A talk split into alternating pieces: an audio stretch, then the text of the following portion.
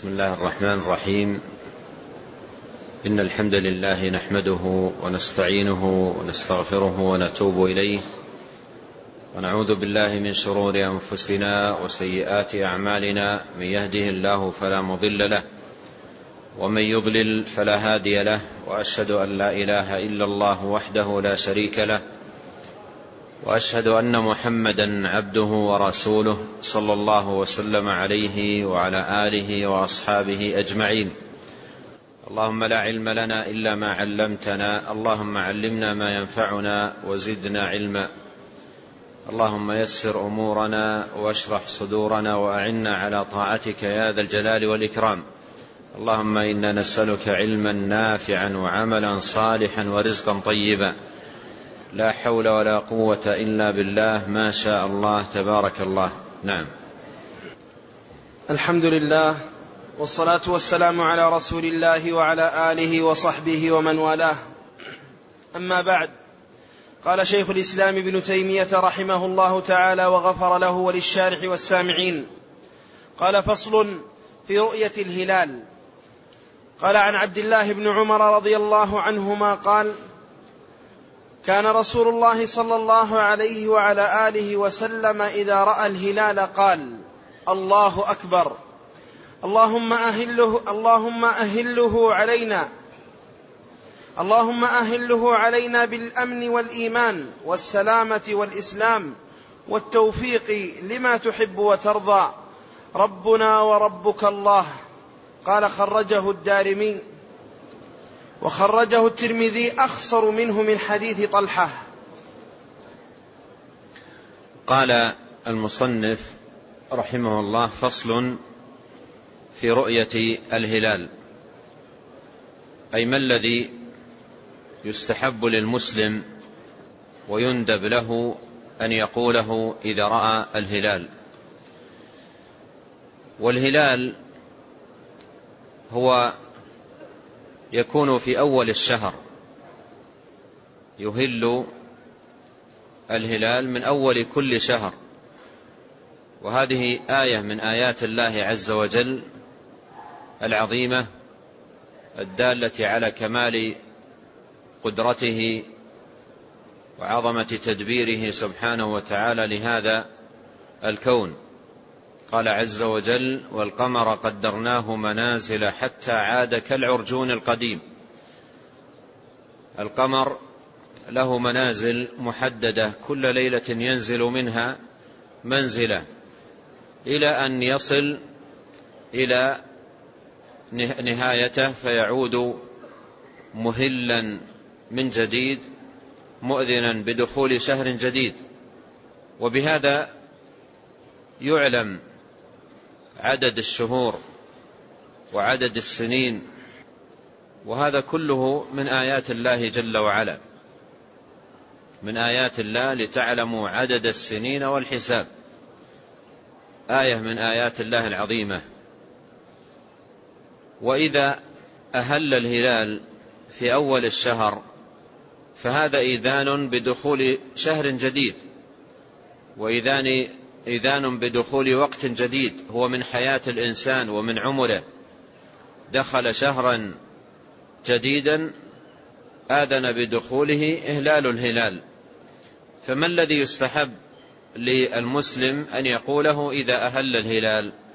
وكما عرفنا الهلال يكون في أول الشهر.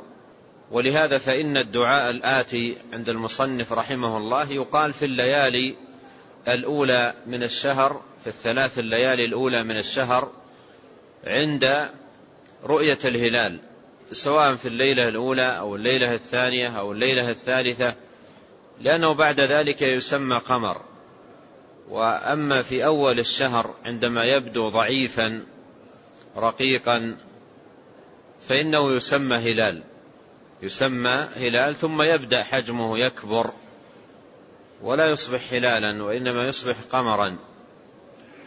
فهذه سنة مستحبة في أول الشهر عند رؤية الهلال.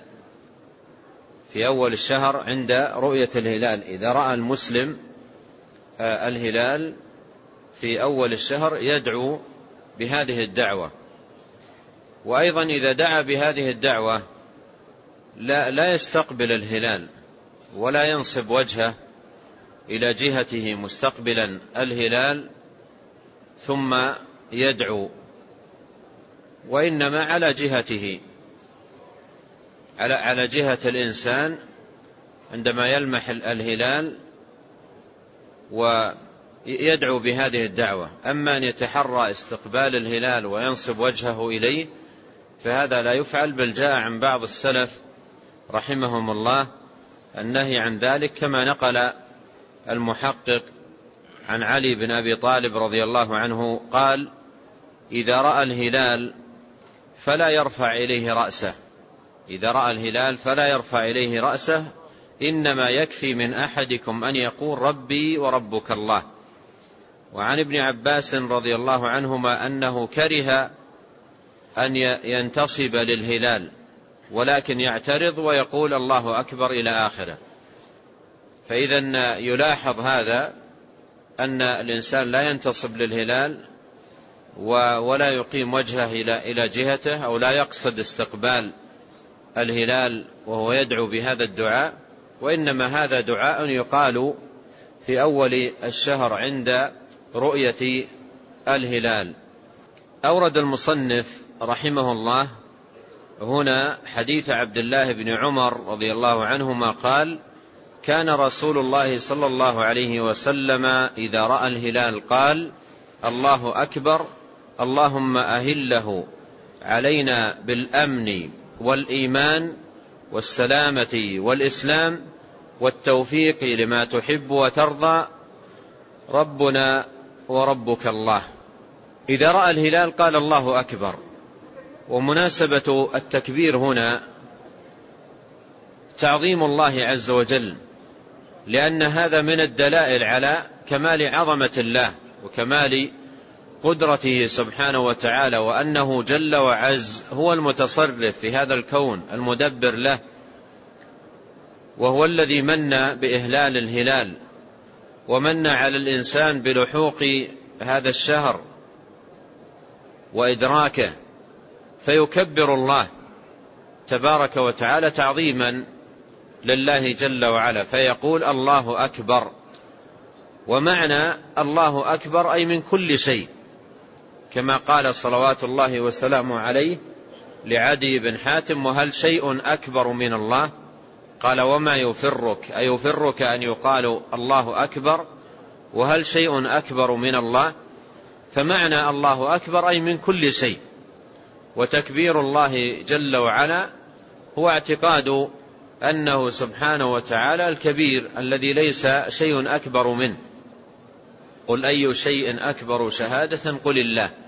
قال الله أكبر اللهم أهله علينا بالأمن والإيمان والسلامة والإسلام. اللهم أهله علينا أي اللهم اجعل هذا الهلال وهذا الشهر مهلا علينا بهذه الأمور الأمن والإيمان والسلامة والإسلام والتوفيق والتوفيق لما تحبه, تحبه وترضاه.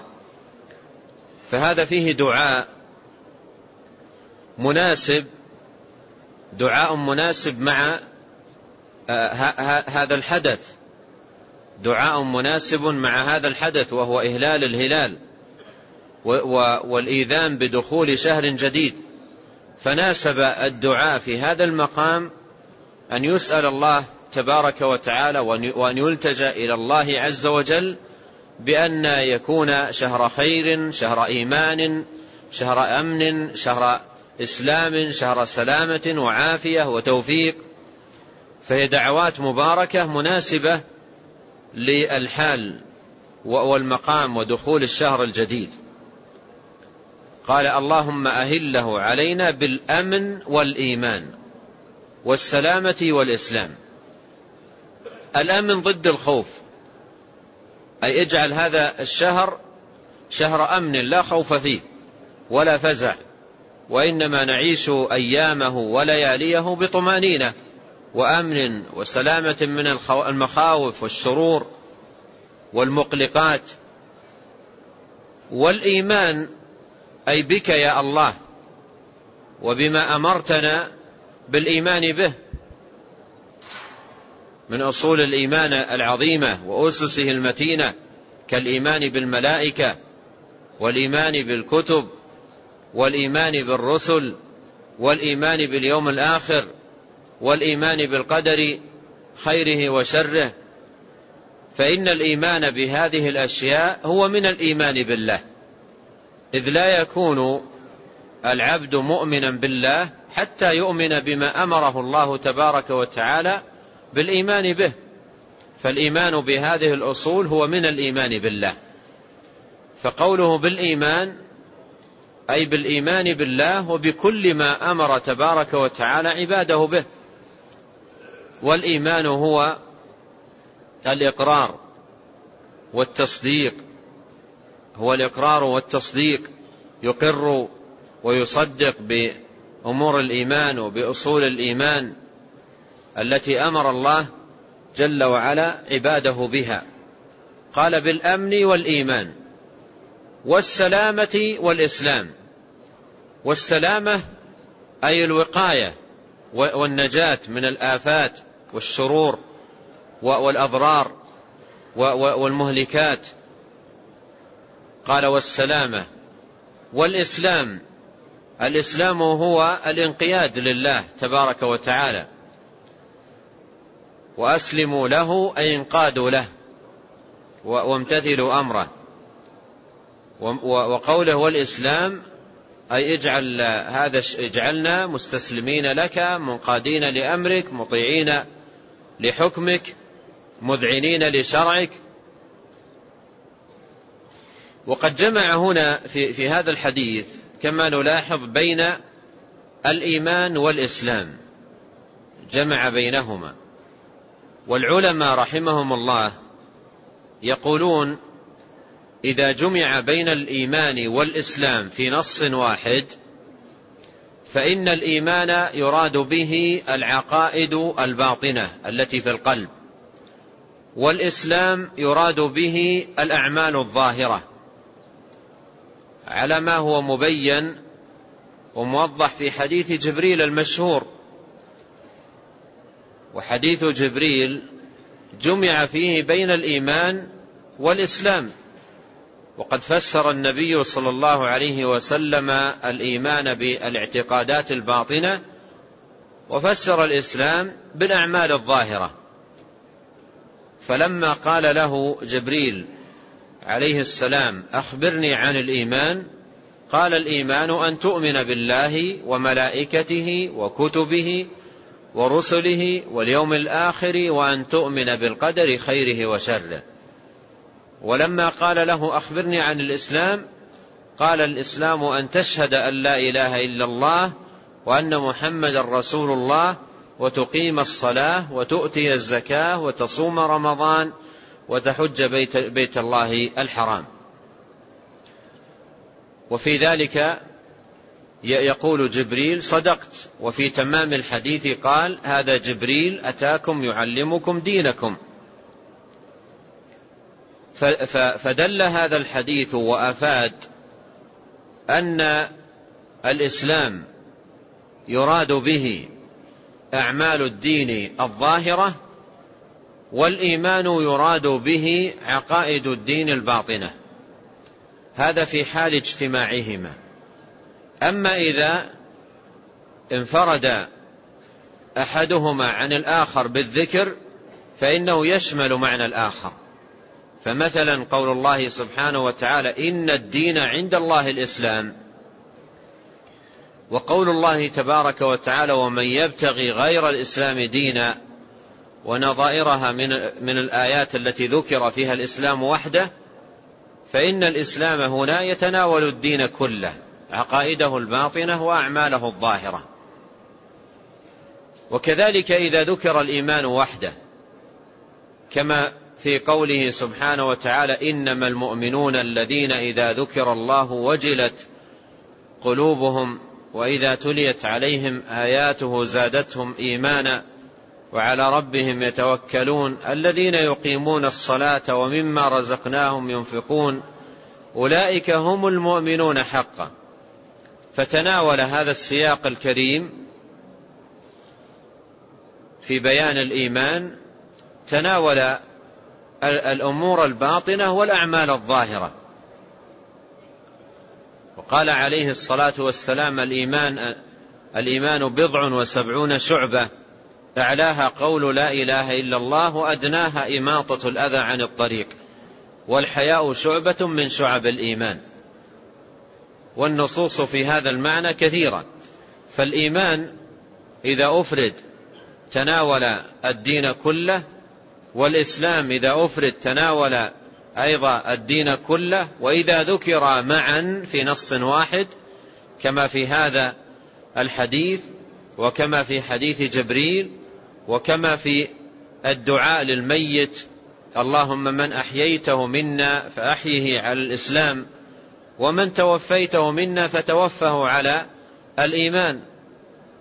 ومثل قوله إن المسلمين والمسلمات والمؤمنين والمؤمنات ونصوص كثيرة يأتي فيها الجمع بينهما. فإذا جمع بينهما يكون الإسلام في الأعمال والإيمان في العقائد.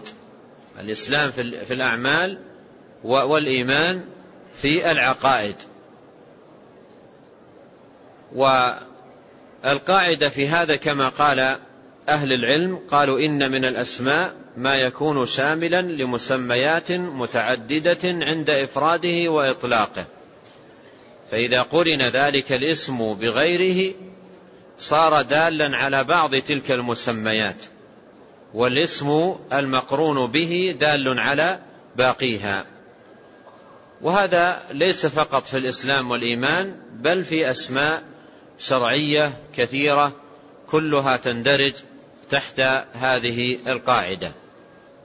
ثم في هذا الدعاء بيان أن الأمن مرتبط بالإيمان والسلامة مرتبطة بالإسلام. فلا أمن إلا بالإيمان ولا سلامة إلا بالإسلام. فإنهما قرينان. إذا وجد الإيمان وجد الأمن وإذا وجد الإسلام وجدت السلامة. وإذا انتفى الإيمان انتفى الأمن وإذا انتفى الإسلام انتفت السلامة. فالأمن مرتبط بالإيمان والسلامة مرتبطة بالإسلام. قال الله تعالى الذين آمنوا ولم يلبسوا إيمانهم بظلم أولئك لهم الأمن. الذين آمنوا ولم يلبسوا إيمانهم بظلم أولئك لهم الأمن. أولئك لهم الأمن وهم مهتدون. فالأمن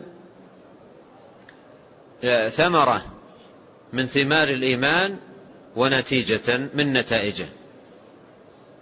وعد الله الذين آمنوا منكم وعملوا الصالحات ليستخلفنهم في الأرض وليمكنن لهم دينهم الذي ارتضى لهم وليبدلنهم من بعد خوفهم أمنا.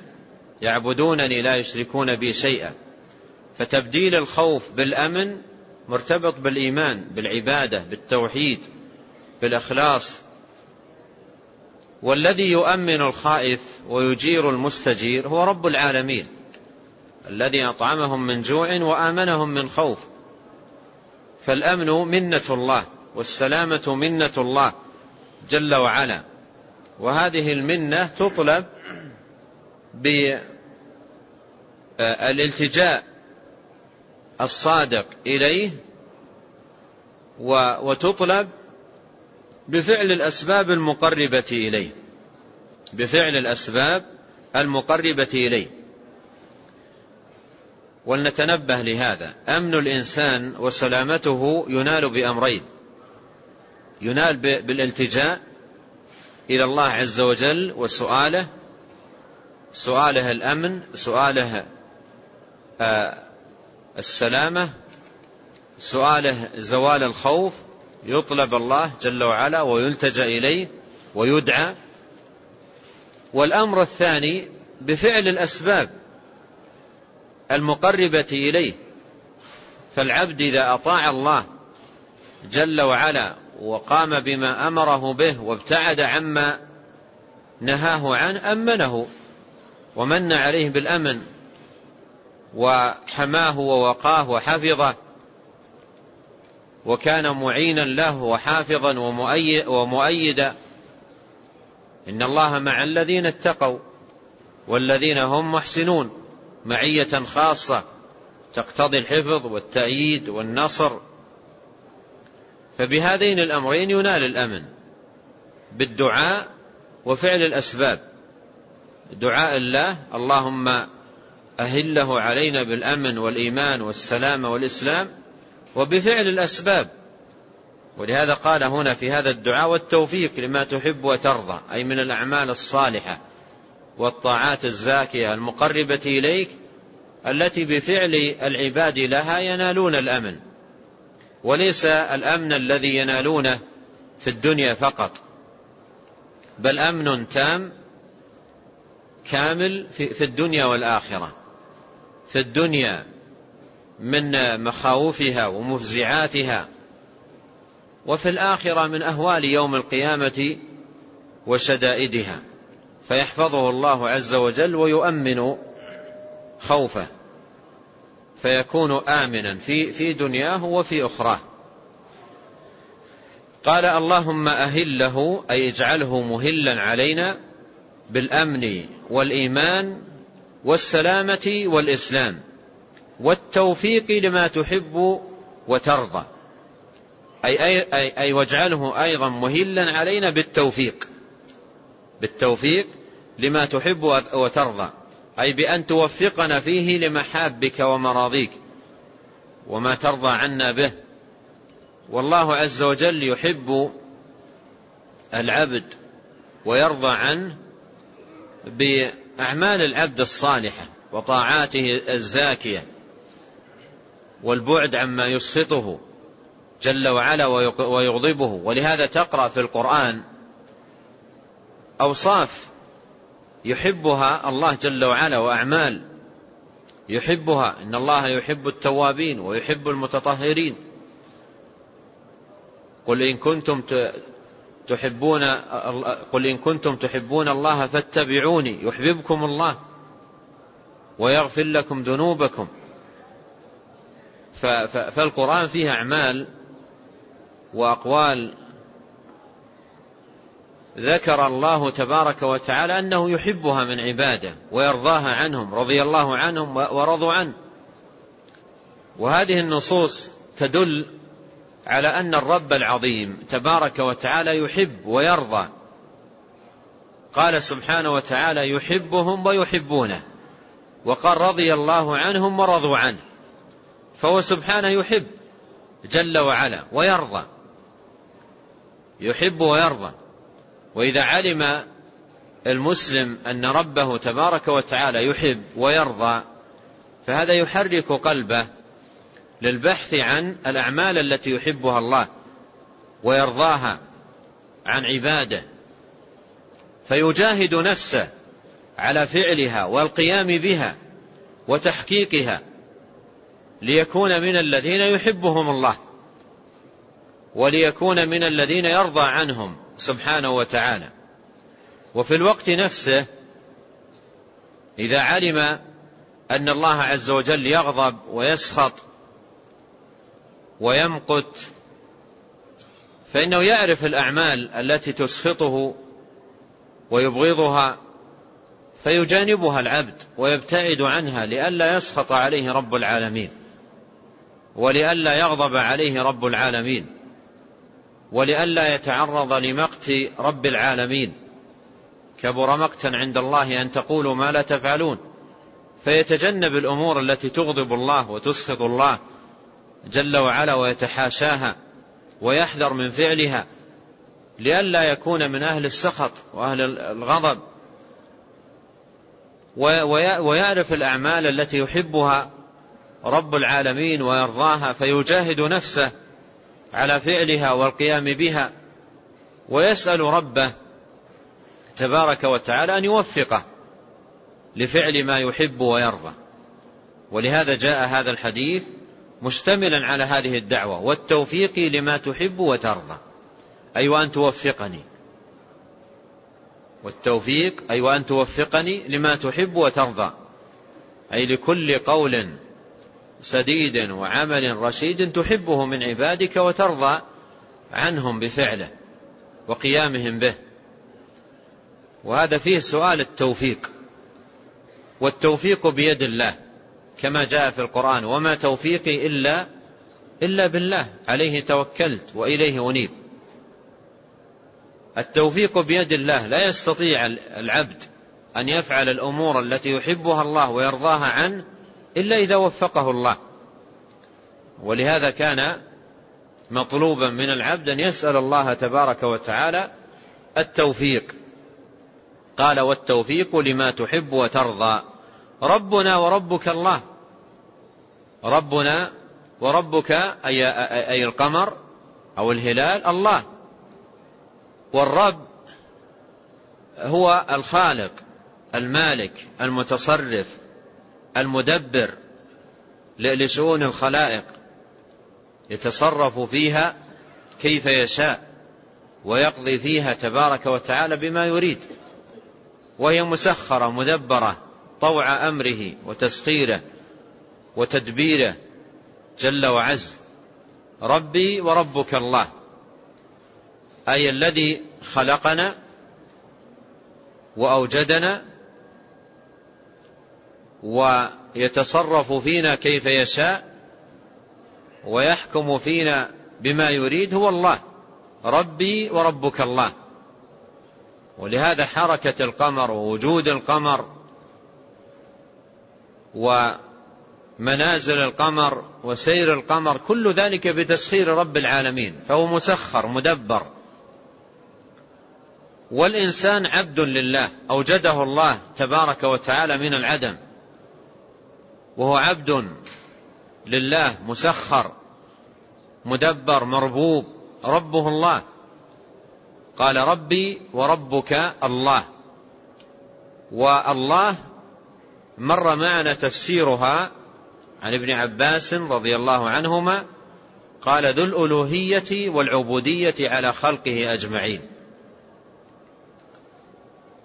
ذو الألوهية أي الذي له صفات الكمال ونعوت الجلال وأوصاف العظمة التي استحق بها تبارك وتعالى أن يؤله وأن يعبد وأن يخضع له ويذل. والعبودية اي أي ما تقتضيه أو ما يقتضيه كونه تبارك وتعالى الها أن يذل له العباد ويخضع له. فالعبودية هي فعل العباد الذي يقتضيه كون ربهم الذي كون ربهم الذي خلقهم هو المعبود بحق ولا معبود بحق سواه. فيذلون له ويخضعون ويقومون بعبادته تبارك وتعالى كما أمر. ربي وربك الله. أي الذي خلقنا وأوجدنا هو الله وهو المستحق لأن يعبد ويذل له ويخضع له وألا نصرف شيئا من العبادة إلا له. دعاؤنا وصلاتنا وركوعنا وسجودنا وذبحنا ونذرنا وكل عبادتنا له تبارك وتعالى لا نصرفها لغيره. قال كان رسول الله صلى الله عليه وسلم إذا رأى الهلال قال الله أكبر اللهم أهله علينا بالأمن والإيمان والسلامة والإسلام والتوفيق لما تحب وترضى ربنا وربك الله. قال خرجه الدارمي وخرجه الترمذي أخصر من هنا أخصر منه من حديث طلحة أي أنه اقتصر على اللهم أهله علينا بالأمن والإيمان والسلامة والإسلام ربنا وربك الله. وجاء عنده بلفظ باليمن والإيمان. واليمن هو السعادة وحسن التيسير في الأمور. ثم إن هذا الدعاء فيه فائدة عظيمة ولفتة كريمة ينبغي للمسلم أن يتنبه لها في أول كل شهر عندما يدعو بهذا الدعاء. ألا وهي أن الشهور مستودع للأعمال وميدان للأعمال. وفي هذا الدعاء تنبيه على هذا المقصد ولفت انتباه إلى هذا المطلب أن الشهور مستودع للأعمال. فإذا استقبل العبد شهرا جديدا وأهل هلال الشهر فهذا شهر للعمل. العمل الذي خلق العبد لأجله وأوجد لتحقيقه وهو عبادة الله تبارك وتعالى وطاعته سبحانه وتعالى كما أمر. فإذا أهل الهلال ومن الله عليك وكنت من أهل هذا الشهر الجديد لم تخرج من الدنيا بل متعك الله عز وجل بالعمر وأمدك بالصحة والعافية وأهل هلال شهر جديد وأنت من أهل هذا الشهر لست في هذا الشهر من عداد الموتى بل أنت من أهله وأهل وأنت من أهل هذا الشهر فتسأل الله عز وجل أن يوفقك للعمل الذي آه هذا الشهر أوجده الله تبارك وتعالى ليكون وقتا لأعمال الناس الصالحة التي تقربهم إلى الله سبحانه وتعالى. كما يدل على ذلك آيات كثيرة وما خلقت الجن والإنس إلا ليعبدون رب العالمين ما أوجدك في هذه الشهور وفي هذه الأيام وفي هذه السنوات إلا لتعبده ولتقوم بطاعته سبحانه وتعالى كما أمرك. فإذا أهل الهلال الجديد مؤذنا بدخول شهر جديد تسأل الله جل وعلا أن يوفقك للعمل فهو شهر عمل شهر عبادة شهر طاعة شهر تقرب إلى الله سبحانه وتعالى. هذا هو شأن الشهور شأن الشهور كلها. ولا, ولا يليق بالإنسان أن يقبل على الله في بعض الشهور ثم ينقطع في, في, في, في, في شهور أخرى. بل الذي يعبد في, في, في كل في, في, في, في, في أي شهر هو الذي يعبد في كل شهر. فرب الشهور واحد. فإذا أهل شهر جديد تبدأه بسؤال الله تبارك وتعالى أن يوفقك للإيمان وأن يوفقك للإسلام وأن يوفقك للأعمال الصالحة والأقوال الطيبة التي يحبها تبارك وتعالى عنك ويرضاها منك. وتبدأ مجاهدا نفسك في هذا الشهر على الأعمال الصالحة. وأن تكون في كل شهر جديد خيرا منك في الشهر الذي قبله. أن تكون في الشهر الجديد خيرا منك في الشهر الذي قبله بالمجاهدة والاستمرار والمداومة على طاعة الله سبحانه وتعالى. ولهذا جاء في في الدعاء الآخر قال اللهم أصلح لي ديني الذي هو عصمة أمري وأصلح لي دنياي التي فيها معاشي وأصلح لي آخرتي التي فيها معادي واجعل الحياة زيادة لي في كل خير. زيادة لي من كل خير أو في كل خير. بمعنى أن كلما جاء يوم جديد وأسبوع جديد وشهر جديد أن أزداد في فيه خيرا وتقربا إلى الله تبارك وتعالى وفعلا بما وفعلا لما يحبه تبارك وتعالى ويرضاه. ولهذا يقول ابن القيم رحمه الله السنة شجرة والشهور فروعها والأسابيع أغصانها والأيام أوراقها. فمن كانت أنفاسه طيبة بالأعمال الصالحة والطاعات الزاكية فشجرته طيبة. شجرته التي سنته وشهورها وأسابيعها وأيامها طيبة. ومن كانت أنفاسه وأعماله في هذه الشهور فاسدة فشجرته حنظل. فشجرته حنظل.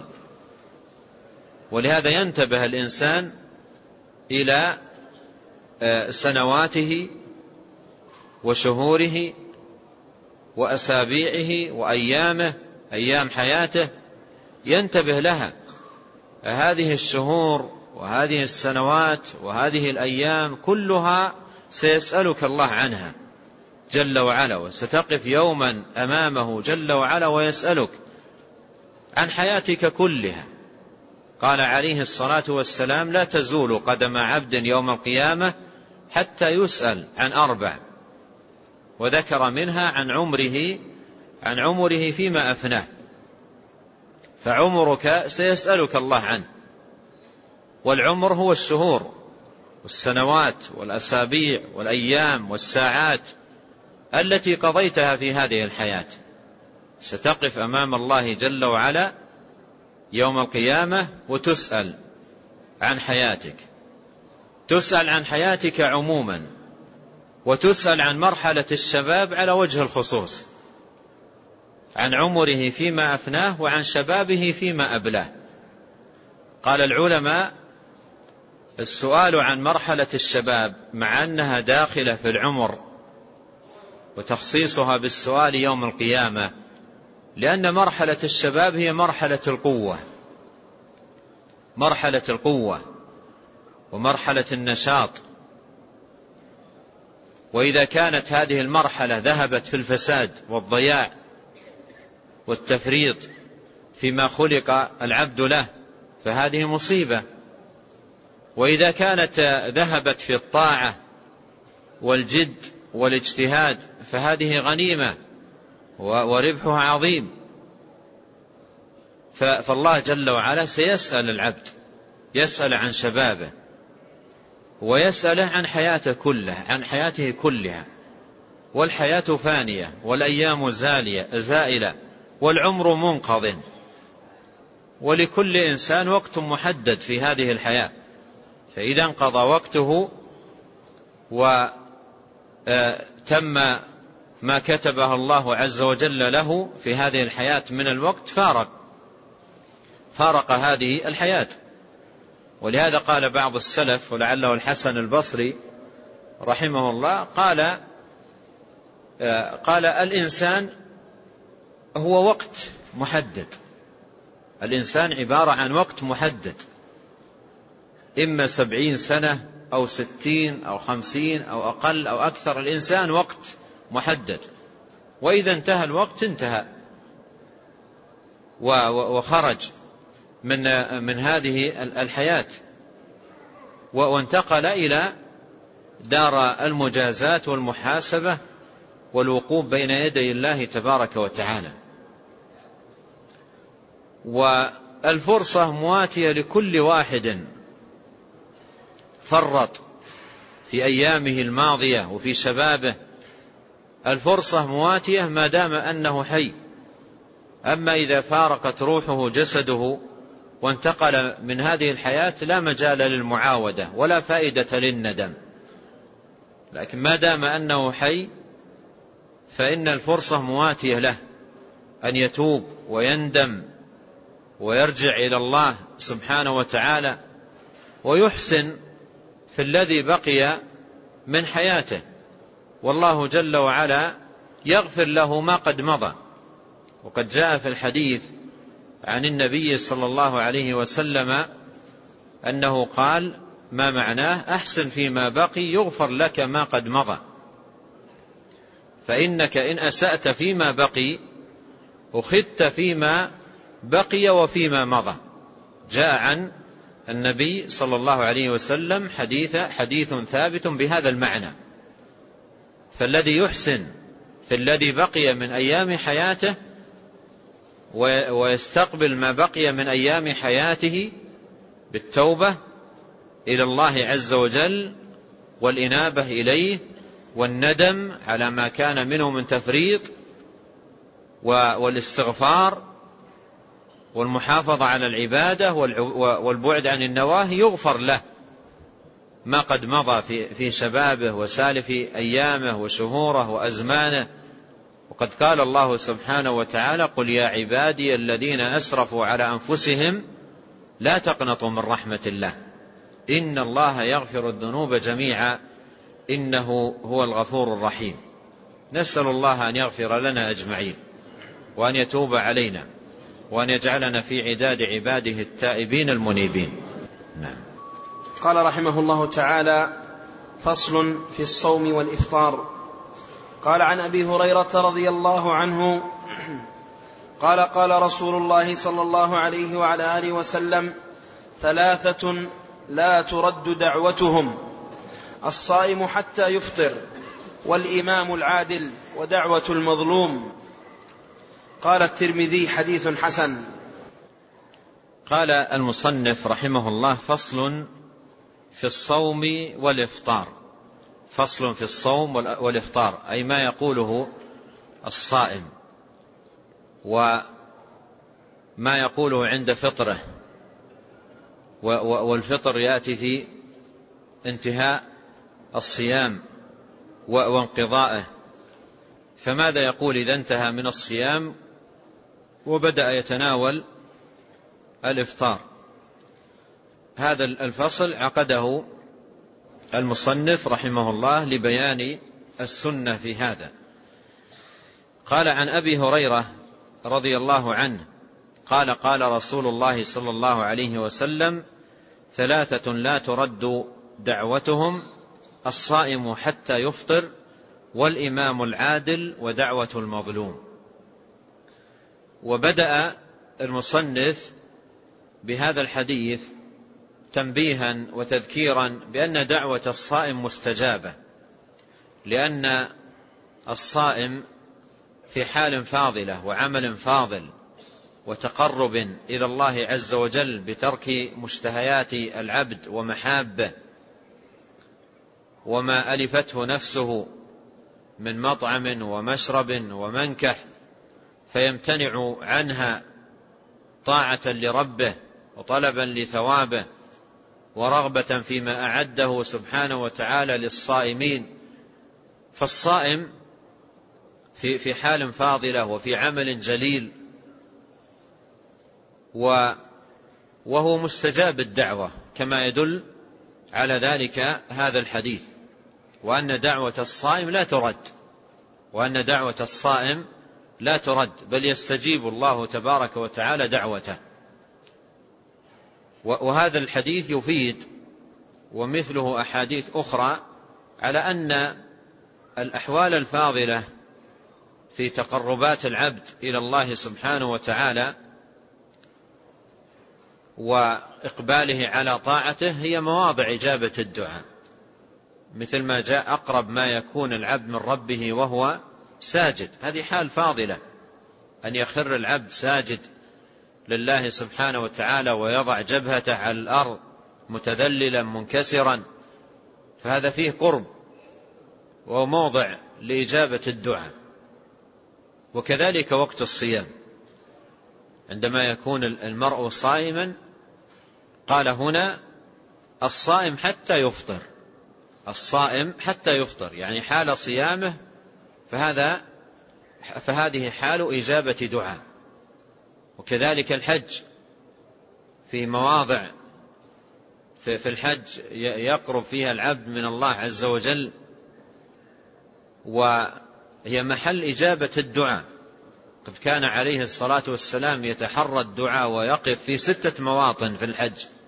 كان يقف عليه الصلاة والسلام فيها ويطيل الوقوف ويدعو صلوات الله وسلامه عليه. في عرفات وفي المزدلفة وبعد رمي الجمرة الأولى والجمرة وبعد رمي الجمرة الثانية من أيام التشريق وعلى الصفا وعلى المروة. هذه ستة مواطن مواطن كان عليه الصلاة والسلام يتحرى فيها الدعاء. والحج عموما ووقت الحج عموما ودخول الحاج عموما هو حال إجابة دعاء كما جاء في الحديث الصحيح. عن النبي صلى الله عليه وسلم أنه قال الحاج والعمار وفد الله. الحاج والعمار وفد الله. دعاهم فأجابوه وسألوه فأعطاهم. دعاهم أي إلى الحج فأجابوه. تركوا ديارهم وتركوا أموالهم وتركوا أولادهم وتقربوا وأتوا إلى حيث أمرهم الله جل وعلا أجابوه. وسألوه فأعطاهم. فهذا يفيد أن الحاج مستجاب الدعوة فينبغي عليه أن يقبل على الله سبحانه وتعالى وأن يلح على الله بالدعاء. قال الصائم حتى يفطر. هذه إحدى الثلاث أو أحد الثلاث الثلاثة الذين لا ترد لهم دعوة.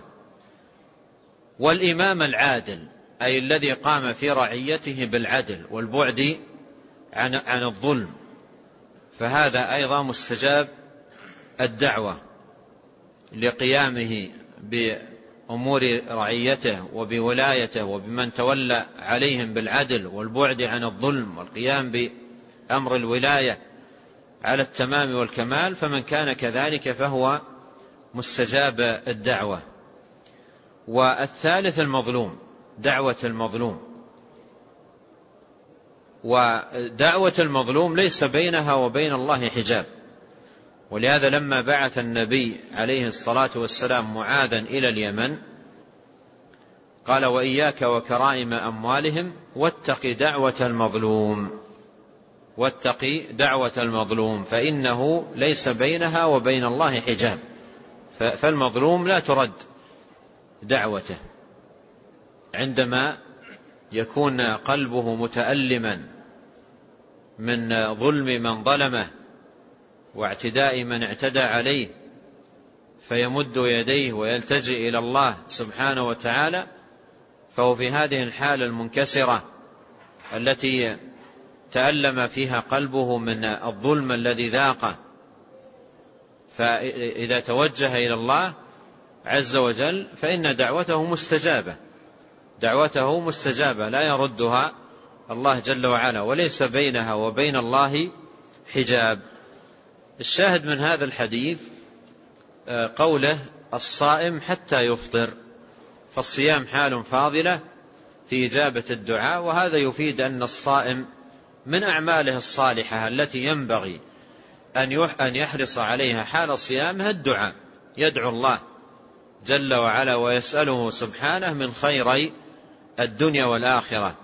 كما أنه أيضا يستحب له حال صيامه أن يكثر من ذكر الله جل وعلا بما شرع لعباده أن يذكروه به. ويدخل في في ذكر الله طلب العلم والتفقه في الدين وتلاوة القرآن والتسبيح والتهليل والتحميد والاستغفار كل ذلك ذكر لله جل وعلا. وكلما عظم حظ الصائم من ذكر الله جل وعلا عظم أجره في صيامه.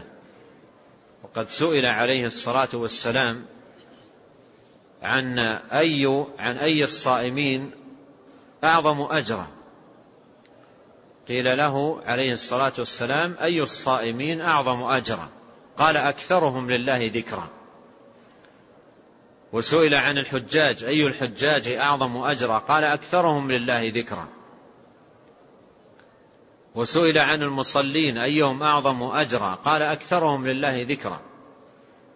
وهذا الحديث أخذ منه العلماء قاعدة أوردها ابن القيم رحمه الله في كتابه الوابل الصيب وهي أن أعظم الناس أجرا في كل طاعة أكثرهم لله ذكرا فيها.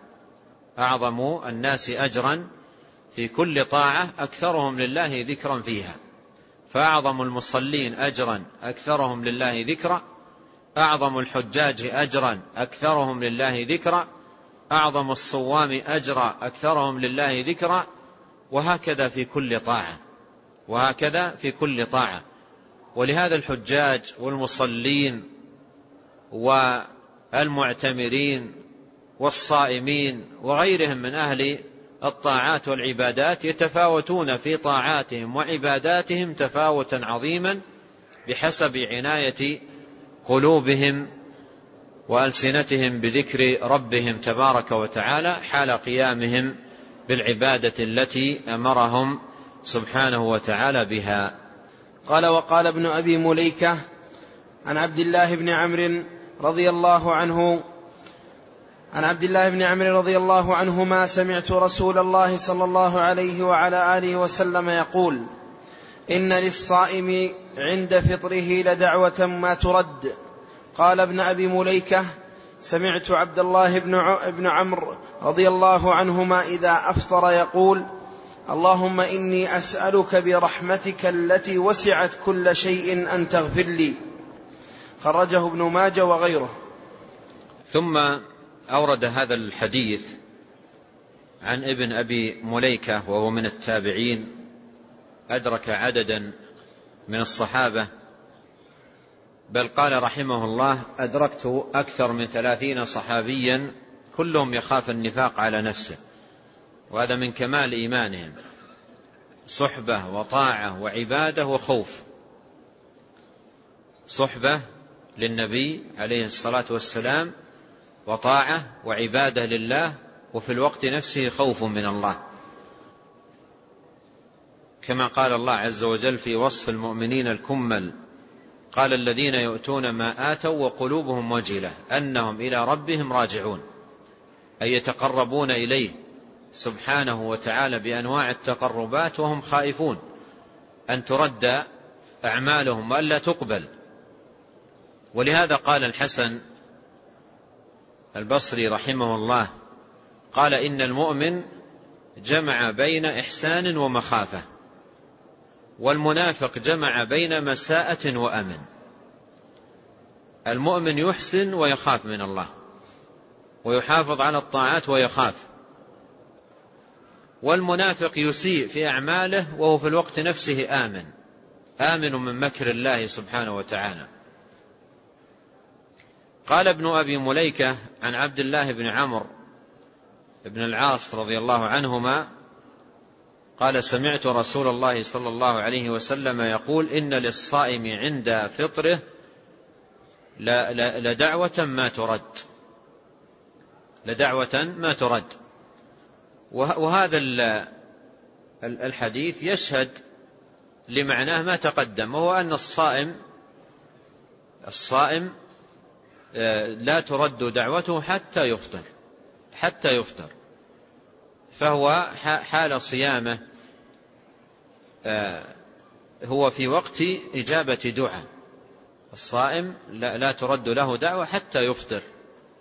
قال ابن أبي مليكة سمعت عبد الله بن عمرو رضي الله عنهما إذا أفطر يقول اللهم إني أسألك برحمتك التي وسعت كل شيء أن تغفر لي.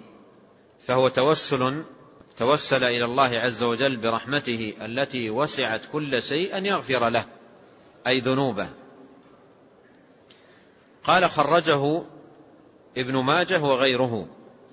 وقد نبه محقق الكتاب على أن هذا الحديث ضعيف الإسناد وأشار إلى أن يغني عن هذا الحديث ما ثبت عن النبي صلى الله عليه وسلم ذهب الظمأ وابتلت العروق وثبت الأجر إن شاء الله تعالى. ذهب الظمأ وابتلت العروق وثبت الأجر إن شاء الله تعالى.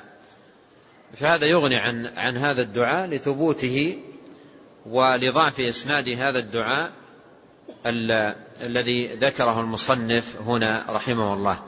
قال ويذكر عن النبي صلى الله عليه وعلى آله وسلم أنه كان إذا أفطر قال اللهم لك صمت وعلى رزقك أفطرت.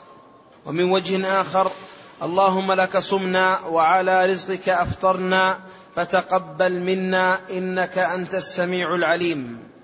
ثم ذكر هذا الحديث وفيه أن الصائم يقول إذا أفطر اللهم لك صمت وعلى رزقك أفطرت. أو كما في الرواية الأخرى اللهم لك صمنا وعلى رزقك أفطرنا فتقبل منا. إنك أنت السميع العليم. ونبه أيضا محقق الكتاب رحمه الله الشيخ الألباني أن هذا الحديث ضعيف من الوجهين. ونبه كما تقدم أنه يغني عنهما ما ثبت عن النبي صلى الله عليه وسلم أن يقول من أفطر ذهب الظمأ وابتلت العروق وثبت الأجر إن شاء الله.